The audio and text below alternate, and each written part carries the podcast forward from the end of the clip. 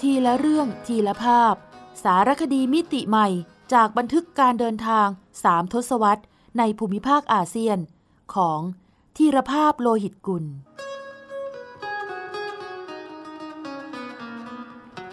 อ่านโดย สมปองดวงสวัย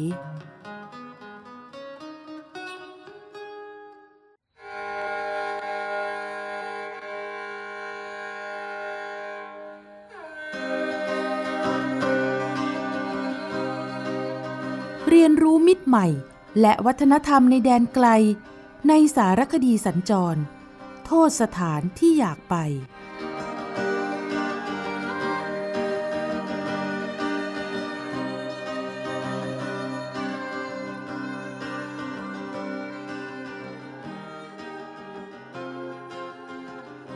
แพรพันบันดาลจิต ผืนผ้าศักดิ์สิทธิ์แห่งพาโร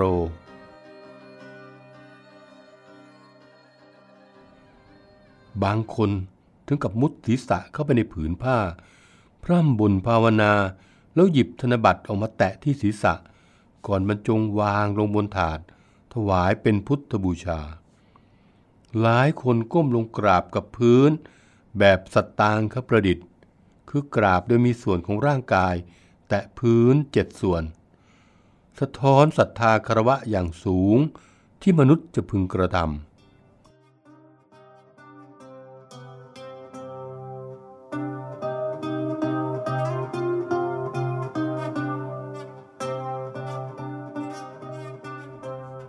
เป็นเวลาเนิ่นนานกว่า 20 ปี แต่ผมยังจำได้ดีว่า หนึ่งในแรงที่ผลักไสให้ผมก้าวเดิน บนเส้นทางสารคดี มาจบจนวันนี้ได้กว่าสองทศวรรษแล้ว คือฉากหนึ่งในสารคดีโทรทัศน์ ที่บริษัทแปซิฟิกอินเตอร์คอมมิวนิเคชั่นโดยดรสมเกียรติอ่อนวิมลซื้อลิขสิทธิ์จากสถานีโทรทัศน์ NHK ของญี่ปุ่น มาแพร่ภาพทางช่อง 9 อสมท ช่วงพศ 2529 ฉากนั้นคือฉากพระลามะที่นครลาซา เมืองหลวงของทิเบต กว่าร้อยรูป แห่แหนทางกา หรือผ้าพระบทผืนใหญ่มหึมา แล้วช่วยกันคลี่กลางออกโอบคลุมเนินเขาลูกหนึ่ง อันทำให้ได้ประจักษ์ว่า ทางการูปพระศรีสากยมุนีผืนนั้น กว้างใหญ่ถึงกว่าพันตารางเมตร หรือกว่าหนึ่งตารางกิโลเมตร ความสูงไล่เลี่ยกับตึกห้าชั้น แล้วพลันเมื่อความวิจิตรการตาเผยออกมา เสียงประทัดก็ดังประสานเสียงสวดมนต์อื้ออึงของพระลามะ และคลื่นผู้แสวงบุญนับหมื่นคน เป็นเวลาเดียวกับที่ชายหนุ่มคนหนึ่งผงะลุกขึ้นจากเก้าอี้ที่ปรับเอนนอนได้ มาจับจ้องแทบติดจอทีวี ราวกับไม่อยากเชื่อสายตาว่า โลกอันกว้างใหญ่ไพศาล จะมีพิธีกรรมที่สะท้อนถึงพลังศรัทธาของมนุษย์ ได้ยิ่งใหญ่เพียงนี้ทำให้ชายหนุ่มตระหนักว่า โลกในกลาครอบของเขานั้น แคบนัก จึงตัดสินใจได้ไม่ยากว่า เขาอยากเลือกที่จะเรียนรู้โลกใบนี้ ในนามนักธรรมสารคดี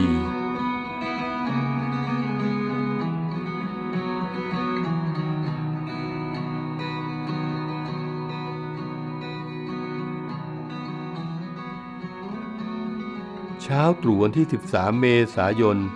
ปีพศ 2549 นครพาโร เมืองท่าอากาศยานแห่งภูตาน แม้ผ้าพระบทเบื้องหน้าผมเวลานี้ จะไม่กว้างใหญ่เท่าผืนนั้น แต่ก็ทำให้ความรู้สึกตื่นตะลึง แบบเด็กหนุ่มเมื่อ 20 ปีก่อน ผุดพรายขึ้นอีกครั้ง ต่างกันตรงที่นี่ไม่ใช่จอทีวี หากคือภาพแห่งความเป็นจริง ที่จับต้องด้วยสายตา อารมณ์ ความรู้สึก หรือแม้กระทั่งมือสัมผัส และถึงแม้ที่นี่จะไม่ใช่ลาซาดินแดนศักดิ์สิทธิ์ ดังเมกกะ ของชาวพุทธนิกายวัชรยานทว่าก็ยากจะหามาตรวัดออกมาเป็นริกเตอร์ หรือเดซิเบลได้ว่า ระหว่างศรัทธาของคนที่นี่กับคนที่นั่น ไหนจะยิ่งใหญ่กว่ากัน ในเมื่อเป็นเวลานานนับชั่วโมงแล้ว ที่ชาวภูตานพากันยืนเข้าแถวยาวเพื่อจะได้สัมผัสผืนผ้าแห่งศรัทธาอย่างใกล้ชิด เพียงปีละครั้ง บ้างจึงเอาศีรษะแนบผืนผ้า ด้วยความเชื่อว่าทำเช่นนี้แล้ว อธิษฐานสิ่งใดก็จะสมปรารถนา บางคนจึงถึงกับมุดศีรษะเข้าไปในผืนผ้า พร้อมพร่ำบ่นภาวนาด้วยใบหน้าปิติอิ่มเอม แล้วเกือบทุกคนจะหยิบธนบัตรออกมาแตะที่ศีรษะตนก่อนบรรจงวางลงบนถาด ถวายเป็นพุทธบูชา ขณะที่หลายคนก้มลงกราบกับพื้น แบบสตางคประดิษฐ์ คือการกราบโดยมีส่วนของร่างกายแตะพื้นเจ็ดส่วน ซึ่งมีหน้าผาก มือทั้งสอง เข่าทั้งสอง เท้าทั้งสอง สะท้อนถึงความศรัทธาคารวะ อย่างสูงที่มนุษย์จะพึงกระทำครั้นใกล้เวลาแสงแรกของเช้าวันนั้น จะทอดทาบลงบนผืนผ้า ซึ่งอาจส่งผลเสียต่อสีของผืนผ้าศักดิ์สิทธิ์ บรรดาสัตบุรุษก็พากันกุลีกุจอมาช่วยกันม้วนเก็บผืนผ้าอย่างพร้อมเพรียง ด้วยต่างถือเป็นมงคลสูงสุดของชีวิต ที่ครั้งหนึ่งในชีวิตลูกผู้ชายพึงได้รับ กระนั้นก็ยังมีผู้คนอีกจำนวนไม่น้อย ที่อุตส่าห์เอื้อมอธนบัตรใส่ลงไปในม้วนผ้าอีกไม่ขาดสาย จนคาดเดาได้ไม่ยากว่า เมื่อถึงเทศกาลแขวนผ้าศักดิ์สิทธิ์ผืนนี้อีกครั้งในปีหน้า ขณะที่คลี่กลางออกมา ยามรุ่งสาง จะมีธนบัตรร่วงหล่นพรั่งพรูลงมามากมายเพียงใด ย้อนกลับไประหว่างที่ผ้าพระบท ยังแขวนไว้ให้กราบไหว้บูชา ขณะรอคอยกำหนดพิธีกรรมทางศาสนาอันยาวนาน ชาวบ้านจำนวนไม่น้อย ที่หอบลูกจุงหลานมาร่วมพิธีกันทั้งครอบครัว ต่างปูเสือกันตรงลานวัด แล้วเปิดปินโตออกเปิดอาหารเช้ากันต่อหน้าพระปทุมสมภพหรือพระพุทธเจ้าของชาวพุทธสายวัชรยานตันตระ ที่โดดเด่นอย่างน่าเกรงขาม และอย่างมีเมตตาในเวลาเดียวกัน อยู่บนผืนผ้าศักดิ์สิทธิ์ที่พวกเขารอคอย ที่จะได้มาเห็นและสักการะมาทั้งปี อาหารในปินโตช่างเรียบง่าย ลานวัดอาจมีลมพัดฝุ่นปลิวฟุ้งเป็นระยะระยะ แต่ใครจะกล้ายืนยันว่า พวกเขามีขีดขั้นของความสุขในจิตใจ น้อยไปกว่ามหาเศรษฐีที่แวดล้อมด้วยอาหารเลิศรสเต็มโต๊ะในพัตคารหรูหรือไม่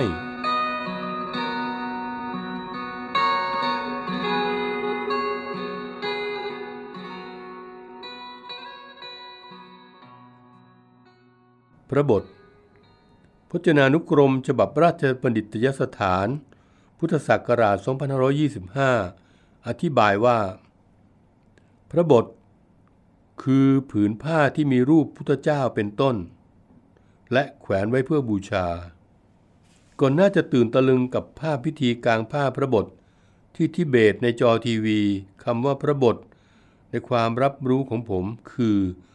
ผืนผ้าหน้ากว้างราวเมตรเศษ เย็บต่อกันเป็นแถวยาวนับร้อยเมตร ประดับภาพวาดเรื่องราวในพุทธประวัติ ซึ่งชาวจังหวัดนครศรีธรรมราช พากันแห่แหนขึ้นไปโอบรอบพระบรมธาตุเมืองนคร เป็นงานประเพณีสำคัญประจำปี ที่รู้จักกันในนาม แห่ผ้าขึ้นธาตุอันย่อมาจากแห่ผ้าพระบทขึ้นโอบพระบรมธาตุ ใครได้ไปร่วมจับผ้าเดินแห่แหนด้วย ถือเป็นอนิสงส์สูงส่งของชีวิต สันนิษฐานว่าเป็นประเพณีที่พัฒนามาจาก การเอาแพรพันไปโอบต้นไม้ เพื่อบูชาผีสางเทวดาของผู้คนในชมพูทวีป สมัยก่อนพุทธกาลครั้นเมื่อพุทธศาสนาจำเริญขึ้น แล้วมีธรรมเนียมสร้างพระบรมธาตุหรือเจดีย์ แทนเครื่องสการะองค์สมเด็จพระสัมมาสัมพุทธเจ้า จึงประยุกต์มาเป็นการทำผ้าพระบทโอบรอบพระธาตุโดยชาวนครศรีธรรมราช รับเอาธรรมเนียมนี้มาจากอินเดีย ผ่านเกาะลังกาอีกทอดหนึ่ง ดังเป็นที่ทราบกันดีว่า พุทธศาสนาลัทธิลังกาวง เผยแผ่สู่สยามประเทศที่นครศรีธรรมราชเป็นแห่งแรก ก่อนไปรุ่งเรืองที่สุโขทัย เชียงใหม่และกรุงศรีอยุธยา อย่างไรก็ตามในศิลาจารึกสมัยสุขโขทัย หลักที่ 106 มีข้อความที่ทำให้เราทราบว่า ยังมีผ้าพระบทอีกประเภทหนึ่ง คือ พระบทอันหนึ่งด้วยสูง 14 ศอก กระทำให้บุญไปแก่สมเด็จมหาธรรมราชา ตัวเลข 14 ศอกเท่ากับประมาณ 7 เมตร หรือ 5 ช่วงตัวคน นับเป็นผืนผ้าขนาดใหญ่พอประมาณ แต่ไม่เหลือหลักฐานให้เห็นแล้ว ที่ยังพอมีหลักฐานแต่ขนาดเล็กกว่าคือ พระบทในกรุวัดดอกเงินอำเภอฮอดจังหวัดเชียงใหม่ อายุเก่าแก่กว่า 200 ปี บ่งบอกว่าคนไทยทำผ้าพระบทแขวนเป็นพุทธบูชาในพระโบสถหรือที่ศาลาการประเรียนมานานแล้ว แต่ยังไม่มีหลักฐานว่า ได้รับอิทธิพลหรือมีความเชื่อมโยงกับธรรมเนียมทำผ้าพระบทของชาวทิเบตหรือไม่ ผ้าพระบทตามคตินิยมของพุทธศาสนิกชน สายวัชรยาน อันได้แก่ชาวทิเบต เนปาลภูตานสิกขิม แตกต่างจากชาวสยามตรงที่ พระสงฆ์เป็นฝ่ายทำขึ้น โดยก่อนจะทำเป็นผืนใหญ่ขนาดตึกสี่ห้าชั้นนั้น มักทำขนาดประมาณ 10คูณ30เซนติเมตรประดับภาพพระศรีสากยมุนี หรือพระพุทธเจ้าองค์อื่น ๆ และพระโพธิสัตว์องค์ต่าง ๆ ที่นับถือ สามารถม้วนเก็บแล้วนำติดตัวไประหว่างการจาริกรอนแรม เพื่อเผยแผ่ธรรมะในถิ่นธุรกันดารได้สะดวก หรือยามมีศึกสงครามก็เก็บซ่อนได้ง่าย ตามเงื่อนไขของดินแดนแถบเทือกหิมาลัย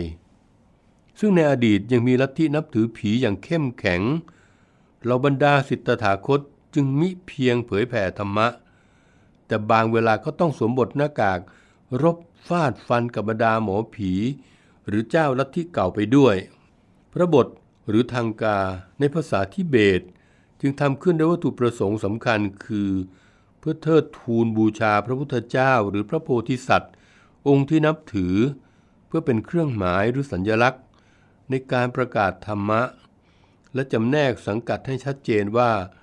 เป็นฝ่ายพุทธไม่ใช่ผี เป็นธรรมะไม่ใช่ธรรม นอกจากนั้น ทางกายังมีสถานะดังยัน การพูดวิญญาณร้าย รวมถึงอวิชชา ความโง่เขลาไม่ให้มาแผ่วพาน และสุดท้ายคือประดับให้พุทธศาสนิกชน กราบไหว้บูชาเพื่อความเป็นสิริมงคล แต่สำหรับภูตานรัฐบาลแห่งพระราชาธิบดียังกำหนดใช้ทางกา เป็นเครื่องราชบรรณาการแด่อาคันตุกะ ที่มาจากประเทศที่นับถือศาสนาพุทธอีกด้วย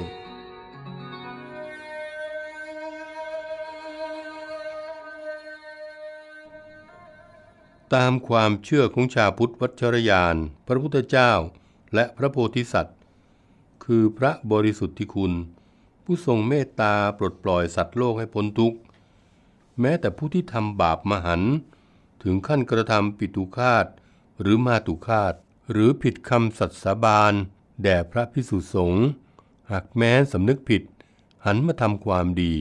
โดยระลึกถึงพระพุทธเจ้า หรือสัมผัสพระพุทธรูป ฟังพระธรรมคำสอน กระทั่งเพ่งมองผ้าพระบท หรือทางก้าด้วยจิตศรัทธา ก็สามารถไถ่บาปของตนเองได้ จนมีคำกล่าวว่า เพียงได้ยนก็หลุดพ้นได้ และเพื่อช่วยเหลือสัตว์โลกในแถบเทือกหิมาลัย พระพุทธเจ้าผู้รักษาทิศทั้งสิบตามคติของชาววัชรยาน จึงโปรดให้พระปทุมสมภพหรือปัทมะสัมภวะ ลงมาเกิดเพื่อปราบพูดผีวิญญาณร้าย แล้วเผยแผ่ศาสนาพุทธนิกายวัชรยานตันตระ ในดินแดนนี้เมื่อราว 1,200 ปีก่อน จนชาวทิเบต ภูตานสิกขิม ยกย่องเป็นคุรุรินโปเช หรือพระอาจารย์ใหญ่ผู้ล้ำเลอค่า ผู้มีสถานะเป็นพระพุทธเจ้าอีกพระองค์หนึ่ง หนังสือนำชมเทศกาลเตชู โดยสมาคมผู้ประกอบการท่องเที่ยวภูตานยังระบุว่า พระกรุณาธิคุณอันยิ่งใหญ่ของคุรุรินโปเชที่ชาววัชรยานยกย่อง คือทรงช่วยเหลือสัตว์โลกให้พ้นทุกข์ได้เร็วกว่าพระพุทธเจ้าองค์อื่นโดยทรงชี้แนะให้ทำทางกา หรือผ้าพระบทผืนใหญ่มหึมา เรียกอีกชื่อหนึ่งว่า ทองรอนอันเป็นที่มาของธรรมเนียมการสร้าง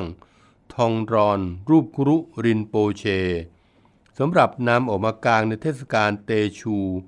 หรือเทศกาลบูชาคุรุ รินโปเช เพียงครั้งเดียวในรอบปี ซึ่งอาจเป็นคำตอบว่า เหตุใดชาววัชรยานแถบเทือกหิมาลัย จึงถือเป็นพันธกิจสำคัญของชีวิต ที่พึงต้องไปร่วมงานเทศกาลเตชู เพื่อสักการะอภิมหา ผ้าพระบทผืนนี้กันอย่างมืดฟ้ามัวดิน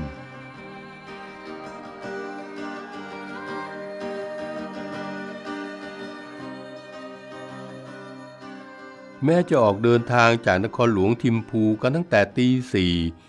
ลัดเลียบเทือกเขาสูง มุ่งสู่เมืองพาโรเมื่อฟ้าเริ่มสว่าง ราวหกโมงเช้า แต่ดูเหมือนวันนี้ นาฬิกาจะเดินเร็วกว่าปกติ ชีวิตที่นี่ก็เริ่มต้นเร็วกว่าทุกวัน พลันที่ก้าวลงจากรถ เราก็เห็นผู้คนทั้งส่วนใหญ่ แต่งกายชุดประจำชาติที่เรียกว่าโกะสำหรับผู้ชายและกีระ สำหรับผู้หญิง ต่างรีบสาวเท้า บ้างกึ่งเดินกึ่งวิ่งไปในทางเดียวกัน นั่นคือ วิหารใหญ่ด้านหลังพาโรซอง ศูนย์กลางของเมืองพาโร อากาศหนาวเย็นต่ำกว่า 10 องศา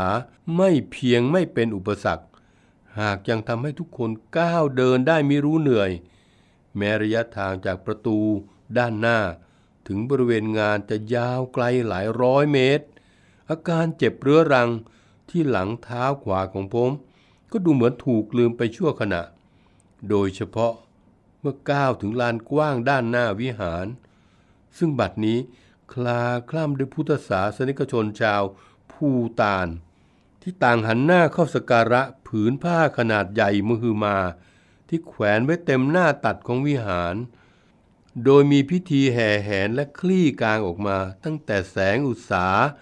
ยังมีทอดทาบโขงฟ้า โดยองค์มกุฎราชกุมารเป็นองค์ประธานในพิธี ร่วมกับพระสังฆราชาแห่งภูตาน เสียงสวดมนต์ของเหล่าสิทธตถาคต บ่งบอกว่าเทศกาลเตชูที่มุ่งบูชาคารวะ ครุรินโปเชที่ยิ่งใหญ่ดำเนินมาถึงวันสุดท้าย ซึ่งเป็นวันแขวนผ้าพระบทใหญ่ หรือทองรอนเพียงวันเดียวในรอบปี และขณะนี้อยู่ในพิธีชุกเดรลหรือพิธีสวดชัยมงคลคาถาเบื้องหน้าพระบทใหญ่ ซึ่งต้องมีองค์ประกอบอันเป็นมงคลห้าประการคือ สถานที่มงคล พระอาจารย์ใหญ่อันเป็นมงคล คือภาพท่านคุรุรินโปเช ที่ประดับบนผ้าพระบทใหญ่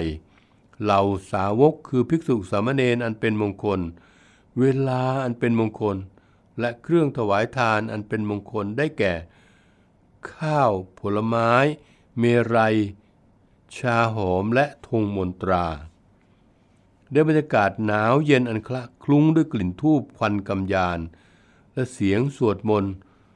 ผมแงนหน้าขึ้นเพ่งมองด้วยตระหนักว่า นี่คือผ้าพระบทผืนใหญ่ที่สุดผืนแรก ที่ผมประจักษ์ตาโดยไม่ผ่านเทคโนโลยีสื่อสารใด ๆ ภาพที่ปรากฏคือองค์พระประทุมสมภพหรือครุรินโปเช พระหัตถ์ขวาถือวัชระหรือสายฟ้า สัญลักษณ์แห่งนิกายวัชรยานที่มีความหมายว่า นิกายนี้ช่วยผู้คนพ้นทุกข์ได้เร็ว ปานสายฟ้าแลบแปลบ และมีความแข็งแกร่งดั่งวัชระหรือเพชร พระหัตถ์ซ้ายถือคอนโทมหาสมบัติหนึ่งในสัญลักษณ์มงคล 8 ประการ ที่มีความหมายถึงพระธรรมคำสอนอันเลอค่าดัง มหาสมบัติของสมเด็จพระสัมมาสัมพุทธเจ้า สองข้างพระวรกายขนาบด้วยตาระ หรือพระชายาทั้งสอง อันเป็นไปตามแนวคิดของนิกายวัชรยานตันตระที่ว่า พระพุทธเจ้าและพระโพธิสัตว์ต้องมีชายา หรือตาระ เพราะพลังของเพศชายแทนความหมายความกรุณา พลังเพศหญิงแทนปัญญา เมื่อพลังทั้งสองมารวมกันจะเป็นหนทางสู่การหลุดพ้น และบรรลุธรรม นอกจากนั้น ภาพคุรุ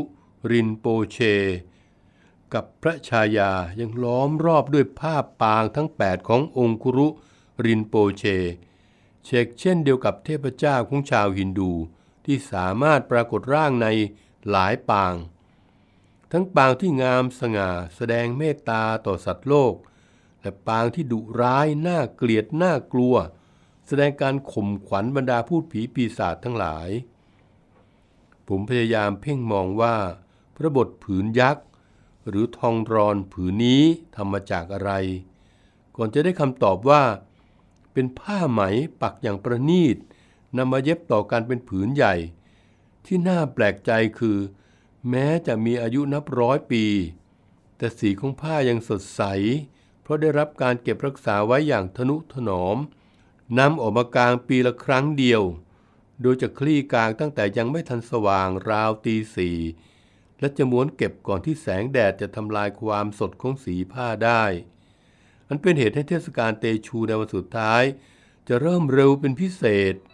แต่ก็มีผู้คนหลั่งไหลจากต่างจังหวัดและต่างประเทศ มาร่วมงานมากเป็นพิเศษเช่นกัน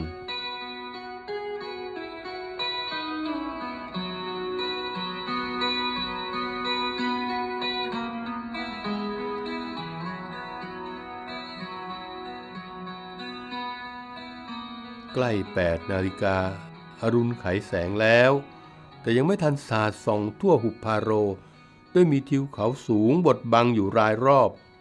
กระบวนการม้วนเก็บพระบทผืนใหญ่เริ่มขึ้น เจ้าหน้าที่และชาวบ้านผู้ชาย ร่วมแรงแข็งขันกันค่อยๆ ม้วนทรองรอน ขึ้นไปอย่างระมัดระวัง โดยมีคุณหมอจากโคราช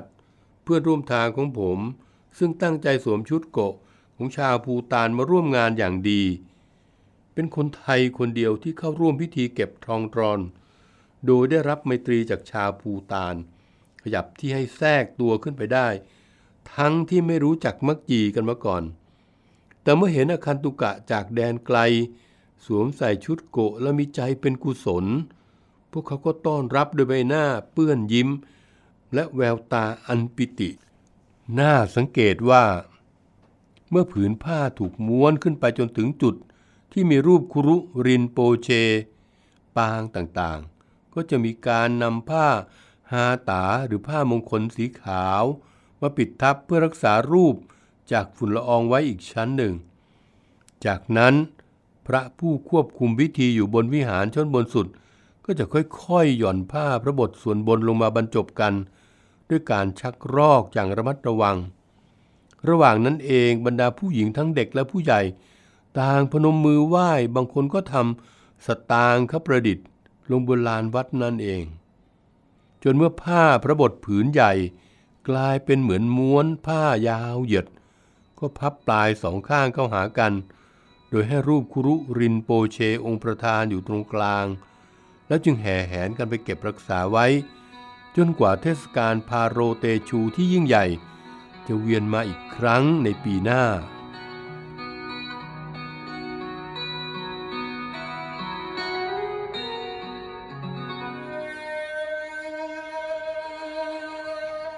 9นาฬิกาเศษ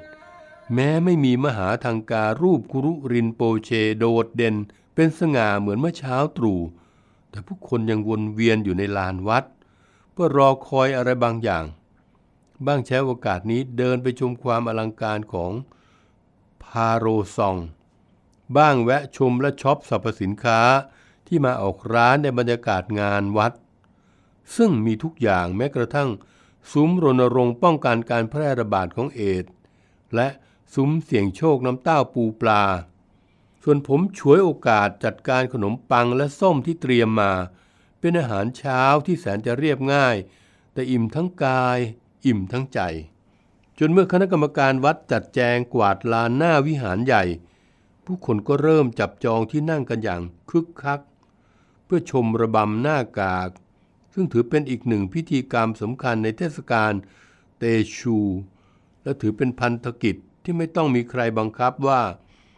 ชาวพุทธทุกคนในละแวกนี้ จะต้องมาร่วมงาน เพื่อที่พระโพธิสัตว์ในร่างของนักร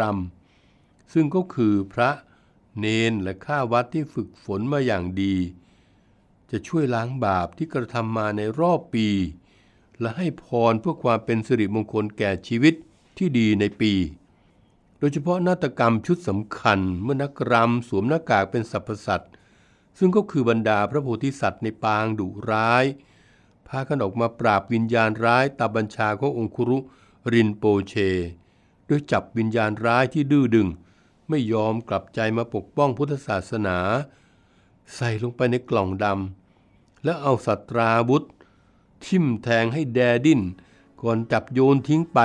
จากนั้นก็จะตีเกราะเคาะไม้สำแดงชัยชนะของธรรมะเหนืออธรรมกันเอิกกระเริก เสร็จแล้วพระโพธิสัตว์ในร่างนักรำก็จะใช้คาถาศักดิ์สิทธิ์ แตะศีรษะให้ชาวบ้านที่มาเฝ้าชมเพื่อความเป็นสิริมงคลแก่ชีวิต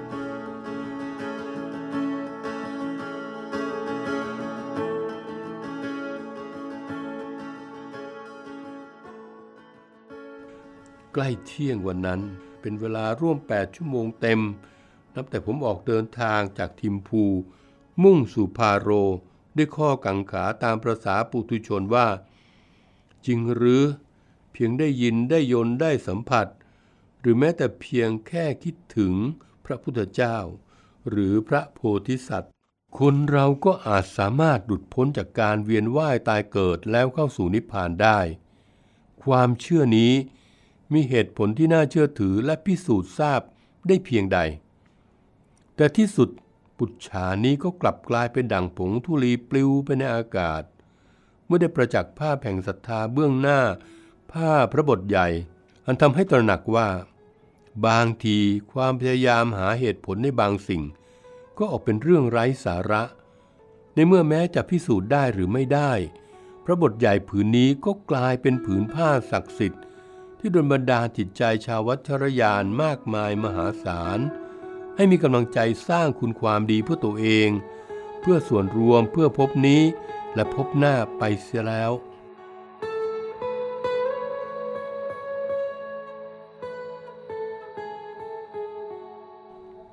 อยากไปชมพิธีกลางผ้าพระบทใหญ่ ผ้าพระบทใหญ่หรือทองรอน ใช้ในงานประเพณีสำคัญ ทางศาสนาคือ ดรุปเชน และเตชู เทศกาลบูชาพระประทุมสมภพ หรือเทศกาลนี้มีทั่วไปในทิเบต ภูตานสิกขิม ผ้าพระบทใหญ่ในเทศกาลนี้จะประดับภาพคุรุรินโปเช ปัจจุบันผ้าพระบทใหญ่หรือทองรอน ในภูตานมีมากกว่า 20 ผืน โดยกระจายไปตามเมืองต่างๆ กว่า 20 เมือง ที่สำคัญคือผ้าพระบทใหญ่พาโร ซึ่งเก่าแก่มาก และมีพิธีแขวนในเทศกาลเตชูที่ยิ่งใหญ่เอกเริกที่สุด แต่พระบทผืนใหญ่ที่สุด อยู่ที่อดีตราชธานีปูนาคา ทว่าก็เพิ่งจัดสร้างขึ้นไม่นานนี้เอง ส่วนผ้าพระบทใหญ่ผืนแรกของภูตานปัจจุบัน เก็บบูชาไว้ที่นครหลวงทิมพูโดยมีตำนานเล่าขานว่า คืนหนึ่ง พระลามะองค์หนึ่ง ซึ่งเชื่อกันว่าเป็นราชบุตรของท่านซับดรุงงาวังนำเกลกลับชาติมาเกิด นิมิตเห็นภาพเทพธิดาผู้พิทักษ์ภูตานพระนามว่า เบลเดนลาโม มาปรากฏพระองค์และเรียกร้องให้ ท่านสร้างผ้าพระบทขนาดใหญ่ขึ้นมาเช้าวันรุ่งขึ้นท่านเริ่มตระเตรียมอุปกรณ์ โดยตัดผ้าไหมออกเป็นชิ้นๆ แล้วจากนั้นก็สับสนจนทำอะไรไม่ถูก เพราะไม่เคยทำพระบทอันใหญ่โตโอรานมาก่อนทว่าคืนต่อมา ท่านนิมิตว่า จะมีพึ่งมาช่วยให้งานศรัทธานี้เป็นผลสำเร็จ พอเช้าวันรุ่งขึ้น ก็มีพึ่งบินมาแสดงเส้นสาย เป็นแนวทางให้ท่านตัดเย็บทองรอน ขนาดมหึมาเท่าตึกห้าชั้นเป็นผลสำเร็จจริง ๆ จากภูตานมนสเสน่ในอ้อมกอดหิมาลัยของพิสมัยจันทวิมล ทั้งนี้ในแต่ละเมืองของภูตานจะจัดเทศกาลเตชูและกลางผ้าพระบทใหญ่ เพื่อบูชาท่านครุรินโปเช ไม่พร้อมกัน ผู้สนใจเดินทางไปภูตานให้ตรงช่วงเทศกาลดังกล่าว ต้องจองที่พักและตั๋วเครื่องบินล่วงหน้า อย่างน้อยครึ่งปี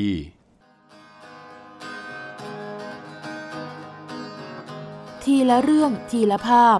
สารคดีมิติใหม่จากบันทึกการเดินทางสามทศวรรษ ในภูมิภาคอาเซียน ของทีรภาพโลหิตกุล